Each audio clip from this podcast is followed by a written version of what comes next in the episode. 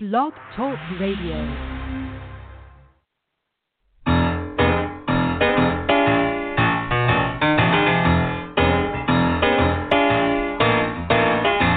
You're listening to The Catch with John Fisher on Blog Talk Radio, connecting life to faith. world is trying to get it together, trying to help their fellow man, hoping we can make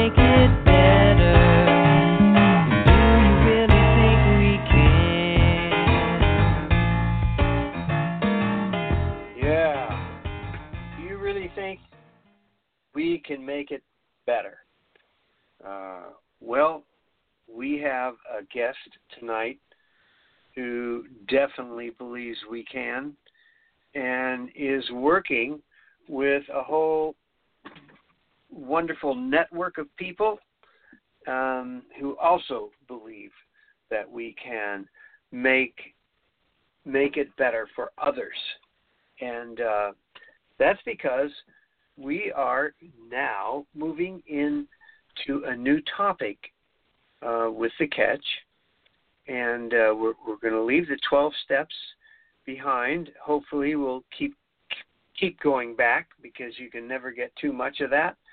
Um, but we're going to move on to uh, what we're calling a uh, red letter review and we're going to look into some of the words of Jesus that, uh, you know, we believe a lot of Christians have not really looked into that carefully or maybe never heard about. Um, and uh, we're so we're delving into this. We're delving into the the the red letter Bible um, because it gives us strictly the words of Jesus in red letters, and we're gonna we're gonna go in there and see what we can find. And um, it's already been very fruitful for us uh, since we started this um, just uh, a few days ago. But uh, today, as a guest, uh, we are so happy to have um, a man who is the executive director of Red Letter Christians.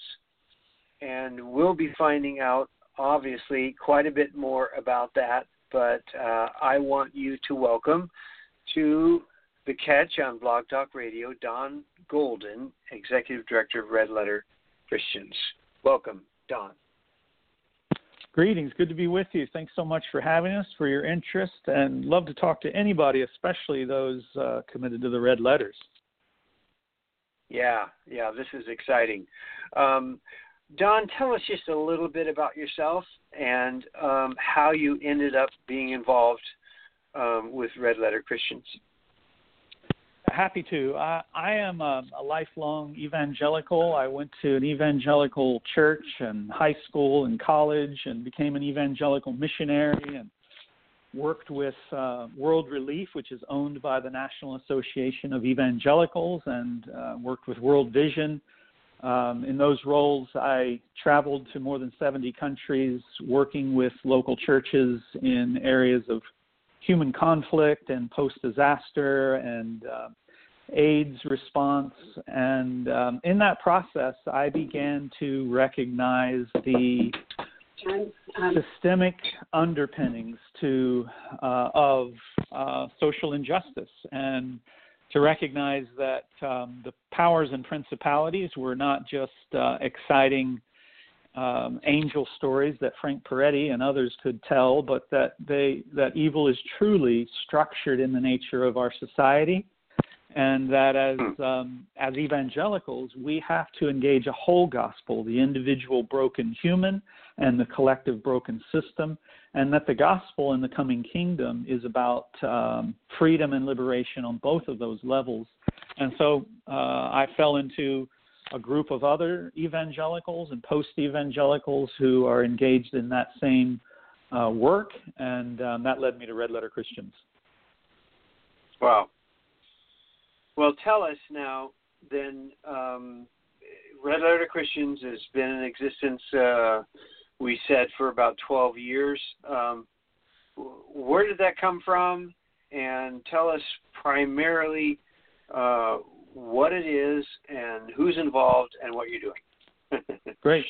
Yeah, the uh, the name um, comes from actually a from our friend Jim Wallis, who was being interviewed on a radio station, a country music radio station in Nashville, Tennessee, and he was describing some of the things I was just talking about about uh, you know not all evangelicals are defined about what they are against, but um, many of us are for what Jesus talked about, uh, engaging the poor and uh, being committed to the least, the marginal, the sick, uh, those who uh, religion and um, political power marginalizes. Um, and uh, in that conversation, the, the DJ said, You know, my mother, my grandmother had a Bible on her coffee table that uh, had all of Jesus's words in red letters. It sounds to me like you guys are red letter Christians. And that was the first time mm. that we heard that. And um, Jim shared it with uh, Tony, and in good evangelical style, Tony stole it from Jim and started uh, Red Letter Christians together with our friend Shane Claiborne. And Tony is sort of uh, one of the grandfathers of evangelical social justice, and Shane Claiborne is the next generation um, of, of you know evangelical social justice radical activists. Um, they are the co-founders, Shane and Tony.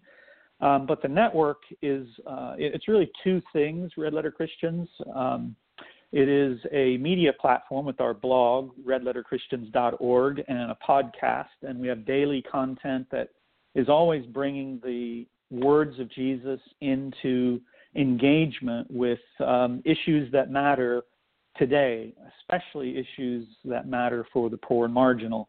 Um, uh, so it is that media platform, but it is also a network uh, uh, of communicators, authors, and writers who meet by invitation only every December. Uh, about 60 of us get together every December, and we always go somewhere to discuss something with someone. So two year, two December's ago, we went to Montgomery, Alabama, to meet with Bryan Stevenson, to hang out with him, to talk about uh, criminal the criminal justice system, the death penalty, the amazing museum that he's about to open up, which is going to be an incredible event, getting a lot of uh, mm. media. Jay Z is going to be there. I, I believe it's going to be an incredible thing what he's doing down in Montgomery to acknowledge the 4,000 or more lynchings that took place in the 20th century, um, and to begin to challenge the iconography of the South to tell the real and full story of America's heritage of slavery and oppression to begin to change the narrative. Uh, so that was two years ago. And then last year, and particularly in this era of a more virulent and toxic evangelicalism that has, it's always been there, but it has emerged in full force um, over the last year and a half. Many of our network, um, many are uh, people of color, uh, marginalized uh, activists, tired and frustrated and um, needing some encouragement, we went to Albuquerque, New Mexico, and met with uh, Father Richard Rohr at the Center for Action and Contemplation. Hmm. Um, and really, we wanted not only to learn about, but to practice um, prayer and con- contemplative, deeply rooted prayer as the basis for social activism, so that we can bring peace into the world even when uh, sometimes we're doing work that's confrontive. confrontive.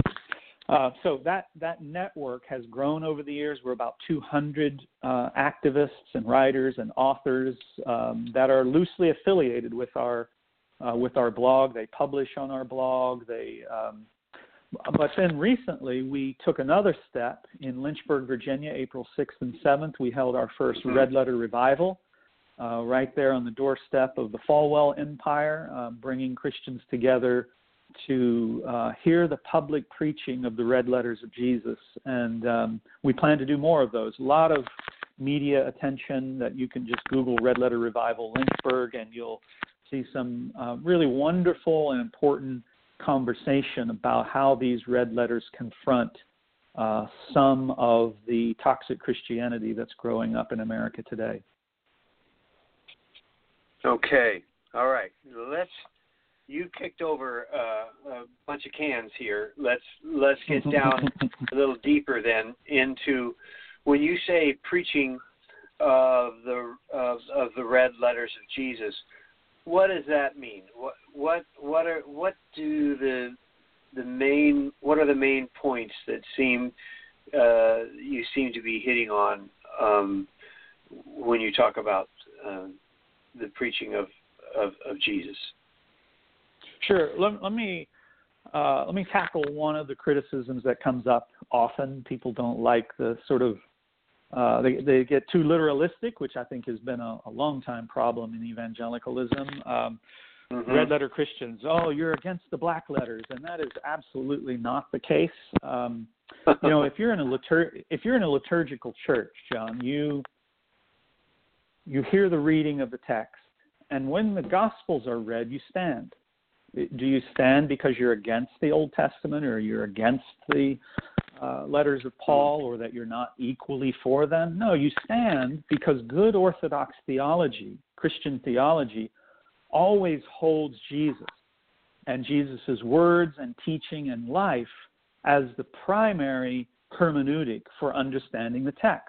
Uh, Paul is constantly doing that. He, he calls the rock that gave forth water in the desert Christ. He, he reads Christ back into the text, and it makes the Bible make sense.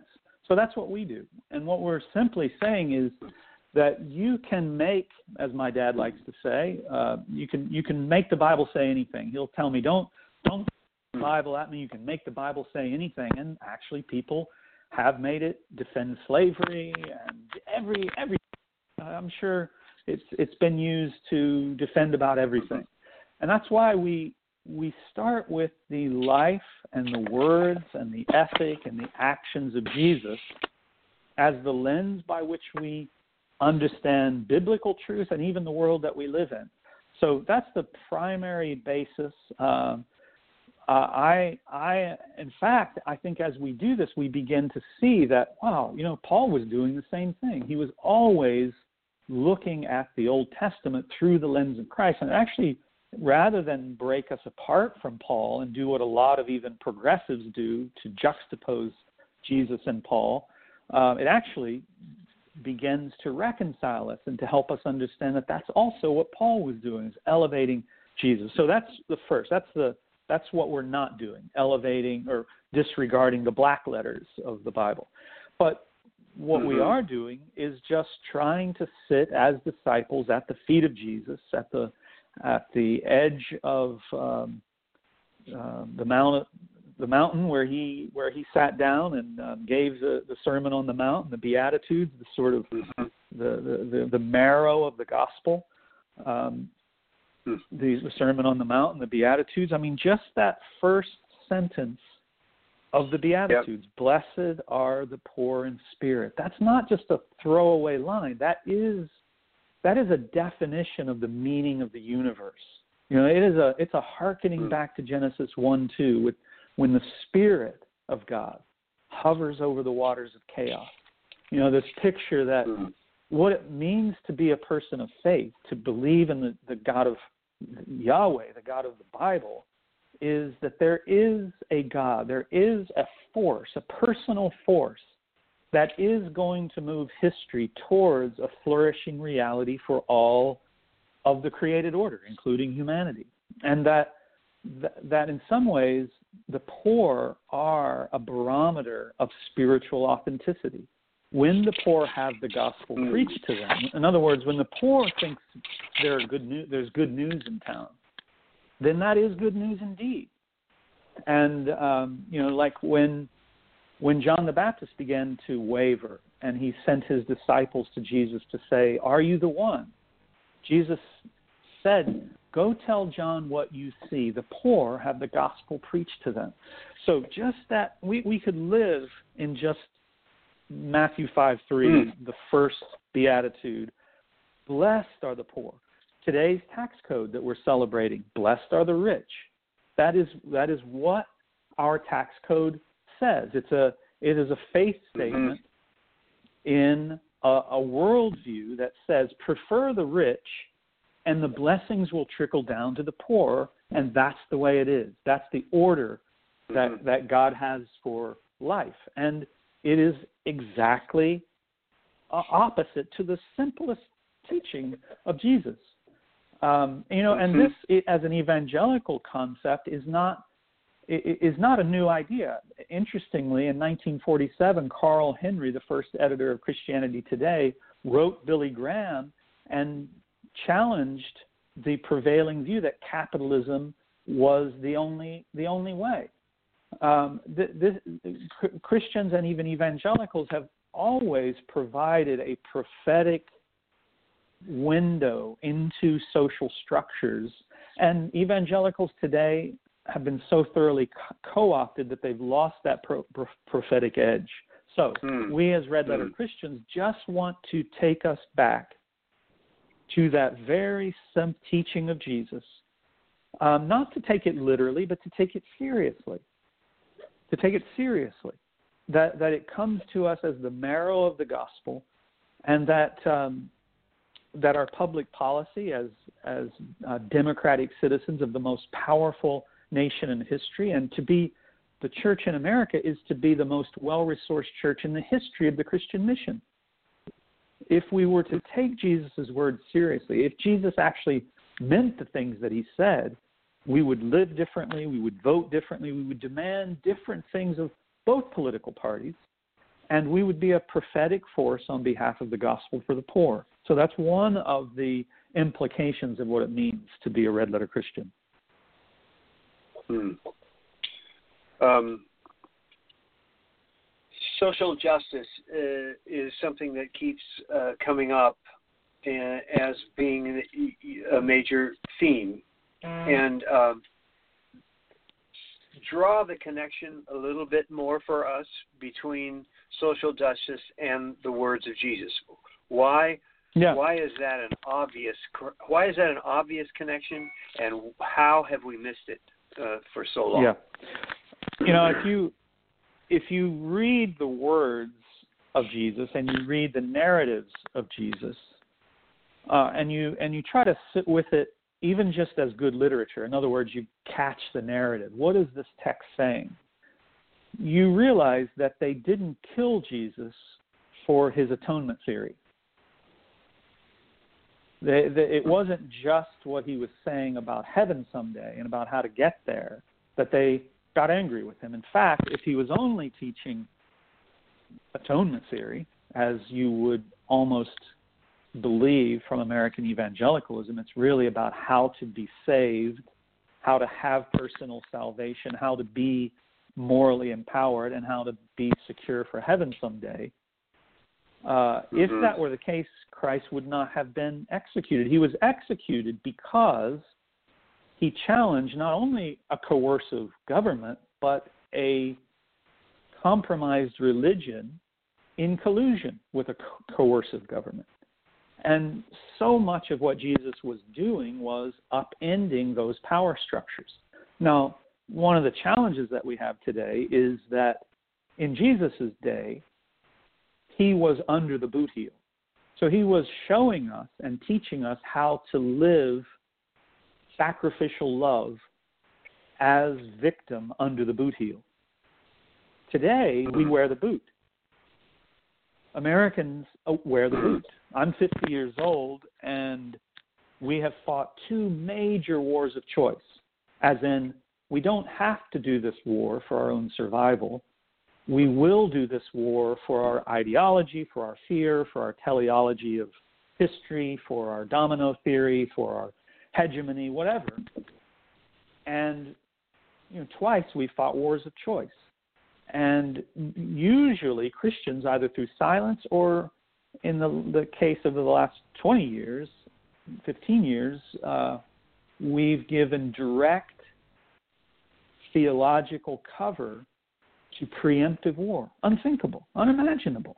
There, there's, there's no hmm. time in the past history of evangelicalism that, that evangelicals would be so soulless and so bought off and sold out to political power that we would give theological cover to wars of choice you know, hmm. the one who made the eye sees a million Vietnamese dead, sees 600,000 Iraqis dead.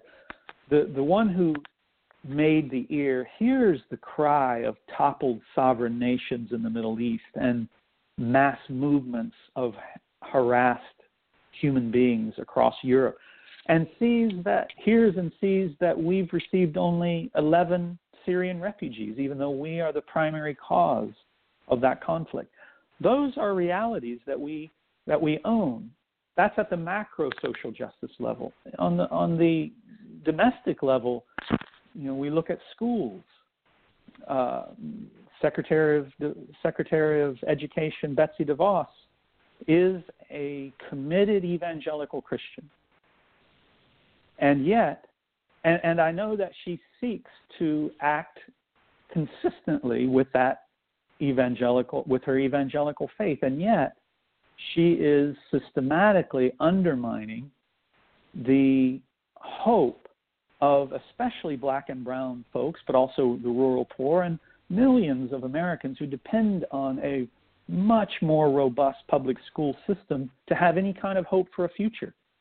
Uh, with $9 billion being cut in this recent tax uh, maneuvering, um, here where I am in Baltimore, for example, there is literally no horizon of hope for this generation and the coming generation of young people dependent on those schools. So, when you are wearing the boot heel, in other words, when you are the hegemony, when you are Rome, the imperial mm. power, as we are today, which, by the way, there is nothing wrong with power and wealth. Power and wealth is given, as you see frequently in the in the Old Testament, mm-hmm. especially, power and wealth is given to uphold justice and righteousness. So America's many great blessings could be celebrated and potentially even kept for future generations if we were willing to spend it on behalf of the weak and the poor and a more social, a more just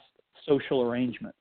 But in fact, we have bewitched ourselves through many many, uh, well, actually, in two specific ways the myth of scarcity and the myth of redemptive violence, two fundamental biblical lies that have captivated American evangelicalism and removed us from social engagement. Wow. Well, you've given us an incredible context here for um, for getting involved, and um, I, you know, is is there a, is there hope? is there hope for for Christians to to uh, disengage with with all of this um, wrong thinking that we've gotten into with politics and and uh, and, and wars, as, as you've mentioned, and and other things, and get back. You know, what does it look like to you? Yeah, you know, I think in the in some ways your question could be rephrased to say, uh, "Is there a savior?" You know, um, it, it, in some ways your question begs that deeper question: Who is Jesus? Um, because if Jesus is not just for personal moral redemption, but that through Jesus, personal moral redemption is for social liberation. In fact, what Paul calls the reconciliation of all things. That even includes the environment. Mm. There is no question that there is hope because, again, it's like saying, Do you believe in God? Did God have a son? Did that son come for the redemption of all things? Yes. Mm-hmm. Um, but we don't believe that anymore. You know, we, we truly don't. We progressives don't mm-hmm. believe it, so we're angry and we're frustrated, and we we conservatives don't believe it, which is why we protect everything we have with fire. Uh, there's this amazing song by the band Rage Against the Machine. Jesus blessed us with His future, and we protect it with fire. You know, that's the conservative view. Really, through God's blessing, we've been given a kingdom. Um, it's this kingdom, by the way. It, it lives well in the suburbs. It's diminishing for many, but it's being preserved by a few, so let's protect it. That is the nihilism of the right. But there is a nihilism of the left that, out of anger and frustration and fear, and you know, many progressives have lost faith in the red letters. They don't believe that resurrection is real. They don't see that dead things can live again. So, is there hope?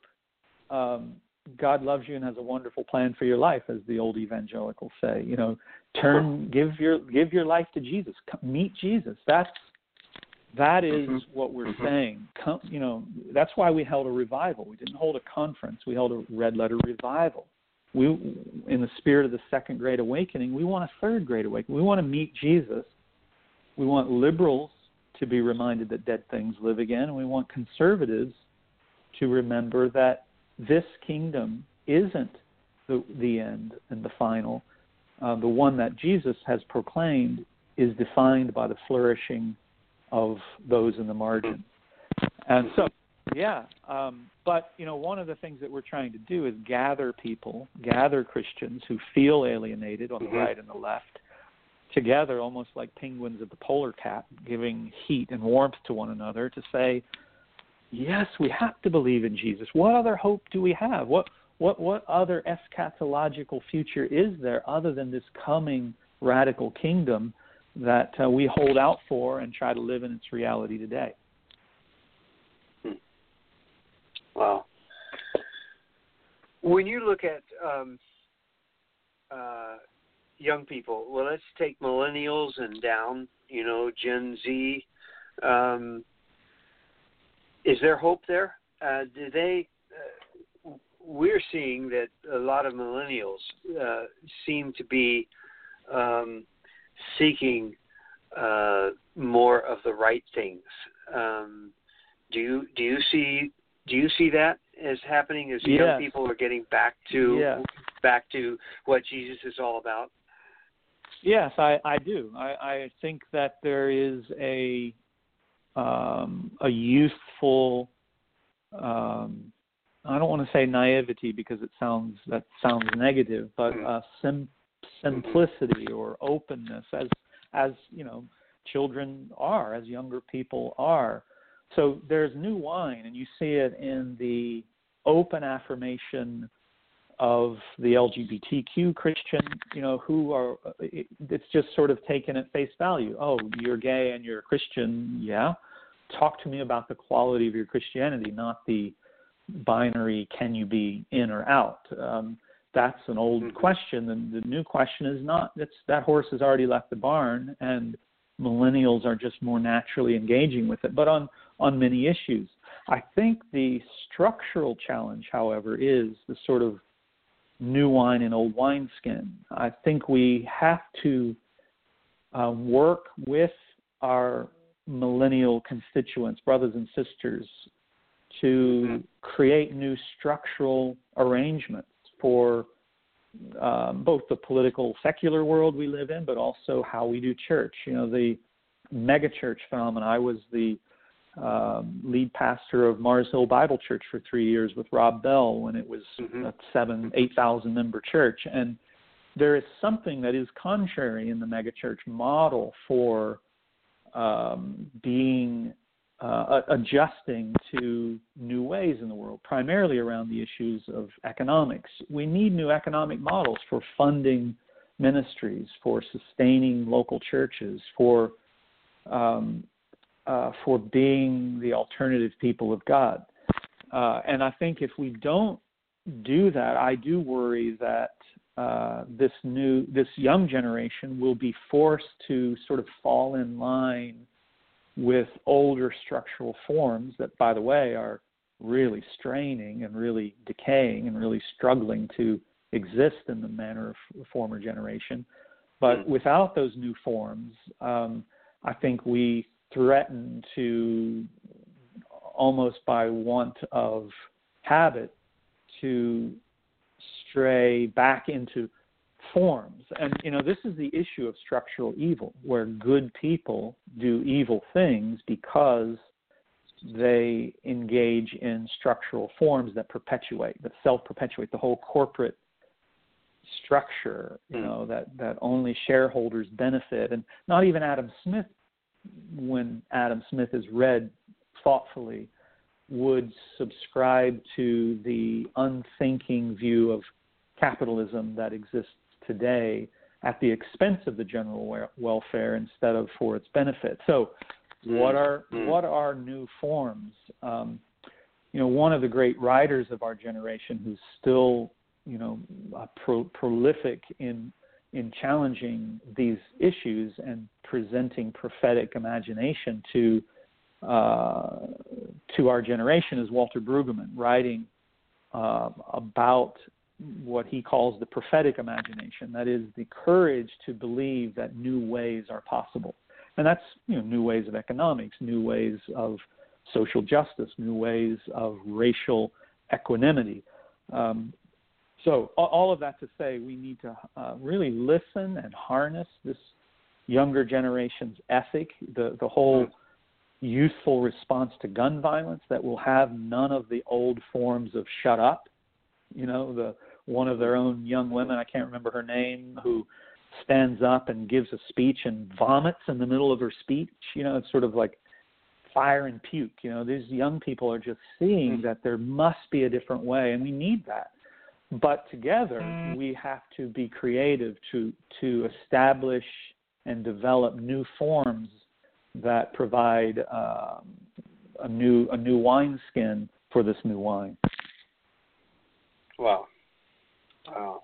Well, this is this is fantastic, Don. You have uh, really opened up um, some wonderful new thinking for us uh, already. What we we got a just one more question at the end here. What do we do if um, we want to find out more about um, being a red letter Christian? What uh, Yeah, we well, you know, this R- Red Letter Christians is a movement, and one of the benefits of it is if you take Jesus' words seriously, you become a Red Letter Christian. You can be us. You can talk name. You can put our put our name on your on your card. You know, write, write us, and we'll give you uh, our letterhead. I mean, we, this is really just a way of saying we want to take Jesus' words seriously.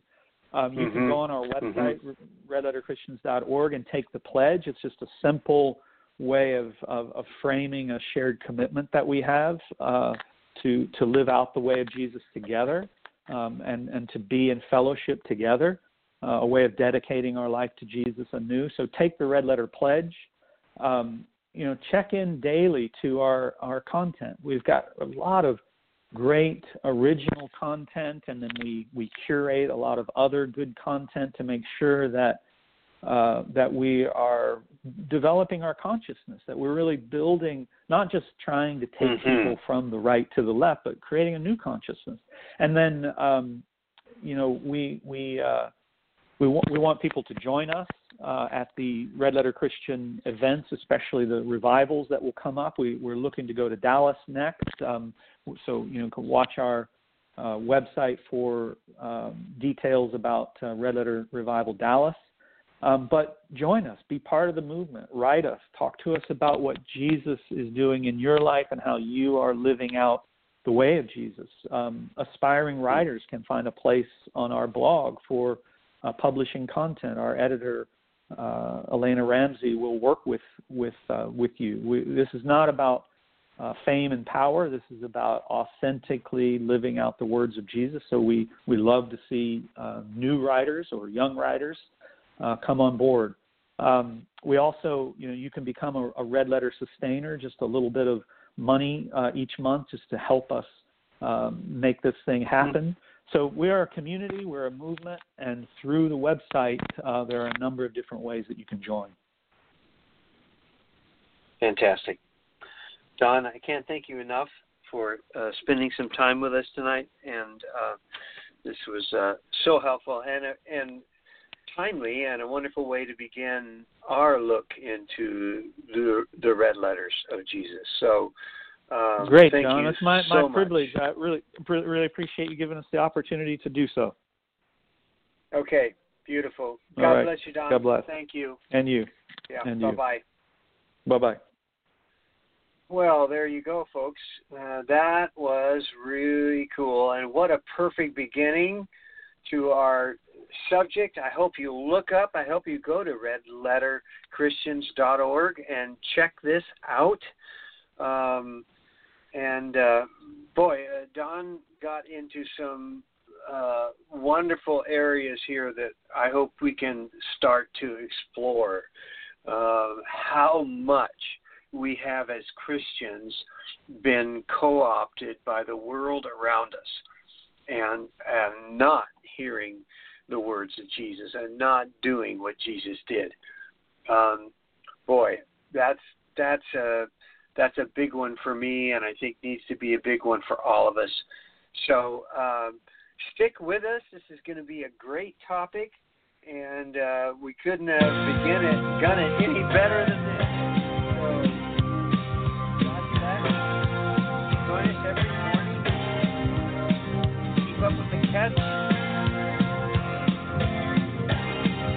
Letter Christian.